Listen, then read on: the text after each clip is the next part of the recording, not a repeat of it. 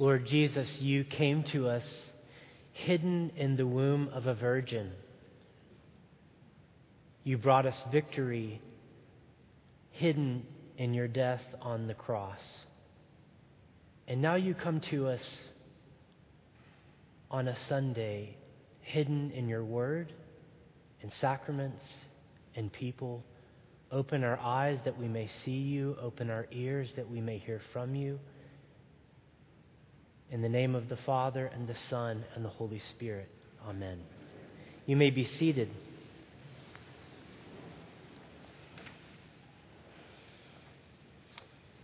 In C S Lewis's fantastic story, The Lion, the Witch, and the Wardrobe, there's a great passage that illustrates what our scripture lessons speak of today, which is that God in his kingdom is actively at work in the world, very much so, but that often this work is hidden, at least from us. Uh, in the story, Aslan the lion, the great king of Narnia, he's just sacrificed himself um, out of love for his, his creation. And um, it looks as though the evil witch has won. And the little characters that have been following him along, Lucy and Susan, they've become quite attached to the great lion. And now they're grieving the loss of their friend. In fact, they look on the stone table the next morning after his death, and they realize that his huge lion body is missing. And so one of the girls says, "Oh, no. What happened? Is this more magic? What? Where, where did his... They could have at least left his body." And from out behind them, a great voice booms in the words of Lewis. "Yes," said a voice from behind their backs. "It is more magic."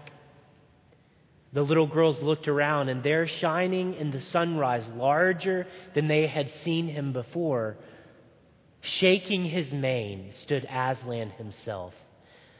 "Oh, you're real, you're real, Aslan," cried the little girls.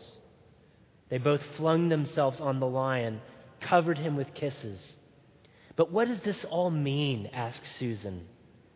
"It means," said Aslan, "that though the witch knew the deep magic, there is a magic deeper still, which she did not know. Her knowledge goes back only to the dawn of time. But if she could have looked a little farther back, into the stillness, into the darkness before time dawned, the witch would have read a different incantation. She would have known that when a willing victim who had committed no treachery was killed in a traitor's stead, that the table would crack and that death itself would start working backward. There is, Christian, a deeper magic." I think the reality for us, though, is that it's hard to see this deeper magic of the kingdom of God. And so we do a couple of things in response when we can't see God's kingdom actively happening and growing and transforming the world around us. One of the things we do is we just throw up our hands in despair. We give up. Maybe God's kingdom isn't really even a thing. Maybe it doesn't exist at all. Or the other thing we do is we try to micromanage God's kingdom. We say, "Oh, I know how God's kingdom is going to come. It's going to come through this political party, right? Or this celebrity preacher. Or my own virtuous life." All of which are incorrect. Avoiding both of these extremes, today our collect goes like this. "Keep, O Lord, your household, the church, in your steadfast faith and love." And I would add here in parentheses, since, God, we often lose sight of the deeper magic of your kingdom, that through your grace we may proclaim, as the church, your truth with boldness and minister your justice with compassion. So God's, God's kingdom, it is hopeful, it is active, it is at work, but it is often hidden. This is what we're going to learn today from our passages, first in Ezekiel and then the gospel. Take your scripture inserts, follow along with me. We're jumping right into the midst of a story here in Ezekiel, and so we'll try to make quick work of it. The hopeful, hidden kingdom of God. There is a deeper magic still. In this Ezekiel passage, God tells his people Israel that they are going to flourish in miraculous ways. But what you may not realize is that Israel was given this prophecy while they were in exile. God was telling them they would flourish right during the time when they were enslaved. You're going to be blessed. As they heard those words right when they literally did not know who they were as a people. They weren't home. They were, had been stripped. Remember, this is what exile means. They be stripped of your cultural identity, your religious identity.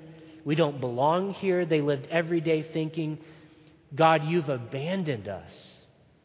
Into the midst of this crisis and despair, God says this, don't despair, Israel. Remember the deeper magic of my covenant promises to you. They're not based on your failures, which is what got Israel into that situation. Neither, God says, are they based on the successes of the enemies all around you who are currently enslaving you. My covenant promises, my kingdom is hidden but hopeful, and you will flourish. They've, it flows from my faithful character. You will one day be like this beautiful, huge tree, offering life even to those around it. Um, there's a uh, there was an article this past February from the Houston Chronicle that talked about the church in China and how in twenty thirty, in the year twenty thirty, there will be more Christians in China than in any other nation in the world. Friends, this is unbelievable because in China it's illegal to be a Christian. God's kingdom is at work around us, but it is often hidden. I wonder how this strikes you today in your own world, in your family, in your work life, in your moral life. Uh, how do you need to hear this message? That even though God is at work in your life right now, you may not be seeing it. You may be in despair. Maybe like Israel, your own choices have left you somewhat blind to God's active, transformative kingdom. Maybe the the evil in in, in your life, in your family, uh, in the world that you're reading on the news, et cetera, is so pervasive and oppressive to you that you're almost ready just to give up. God's kingdom can't be real in the midst of all this mess, you think. Either way, you've forgotten God's promise that the deeper magic of his kingdom will prevail. It's not stopped by your failure. It's not stopped by the evil forces around you. This is the good news of the gospel from Ezekiel. Now look at the gospel passage. A similar point about God's kingdom is being made here in the gospel story, as Jesus gives us two parables, two stories of flourishing. In fact, he tells his audience that God's plan to rescue humanity is sort of like a farmer who plants seeds, and then the farmer comes back to find a complete, uh, flourishing garden after having done virtually nothing. And again, talk about a green thumb. Again, God's rescue plan uh, begins with the throwaway seeds of a weed or a shrub. That's the mustard plant.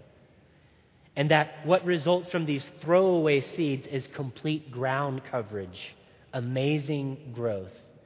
God, would you please send this to our yard in College Park? Amen. These stories that Jesus tells are hopeful in one sense because he's saying that, look, God is in control of the deeper magic of his kingdom. You're not in control. No one else is in control. It's, it's God's business. It's somewhat mysterious, really. It's magic. But in another sense, what you may not realize is that Jesus' picture of the kingdom of God here is, is and was far different from the display of military power and political prowess that his audience was expecting. They were thinking that God was going to send a rose bush seed. Nope. It's a throwaway seed for a weed, a shrub. That's the image that Jesus gives them. This is God's kingdom. It's hard to see. You know, it's possible that under your nose right now, in some corner of your life, God and his deeper magic, his hopeful kingdom, is moving and working and transforming, but it's just hidden. I experienced this a few years ago uh, firsthand during my first year at the cathedral. I just entered the ordination process, and I confess to you, like uh, all young seminarians, uh, basically I, I knew everything. I knew exactly how God's kingdom was going to come in all of its fullness. That is to say, I didn't have the expectation like Jesus' audience that um, that God's kingdom was going to come through political power, maybe, or I didn't fall prey to the notion, um, well, I did fall prey to the notion that that particular ministry methods were going to usher God's kingdom in. That ministry to, uh, let's say, the hipsters, right? Or a certain age group, or a certain at a certain place, in a certain denomination or tradition. That these were how I was going to see God's kingdom. I had fallen prey to this notion. It was completely wrong. And so I was surprised one day after church, Mindy and I on a trip to bring communion to an elderly couple uh, from Saint Luke's.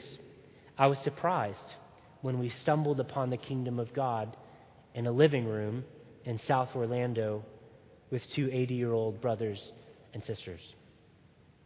These folks had been unable to attend Eucharist for a while and due to health reasons, and so we were sent to their house, and we had our little communion kit, and uh, we had a short liturgy.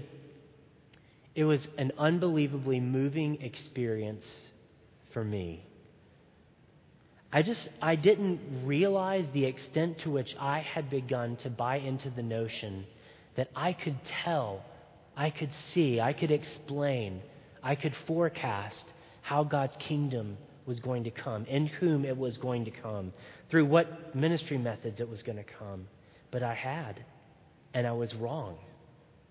Mindy and I sat there together in the living room uh, with the elderly wife as she helped her husband uh, out of his bed into the wheelchair, brought him into the living room, and we sat together for a few minutes. We prayed through the liturgy. We asked them about their life. They asked us about our life, and we shared our stories together. And then we shared Jesus' body and Jesus' blood together.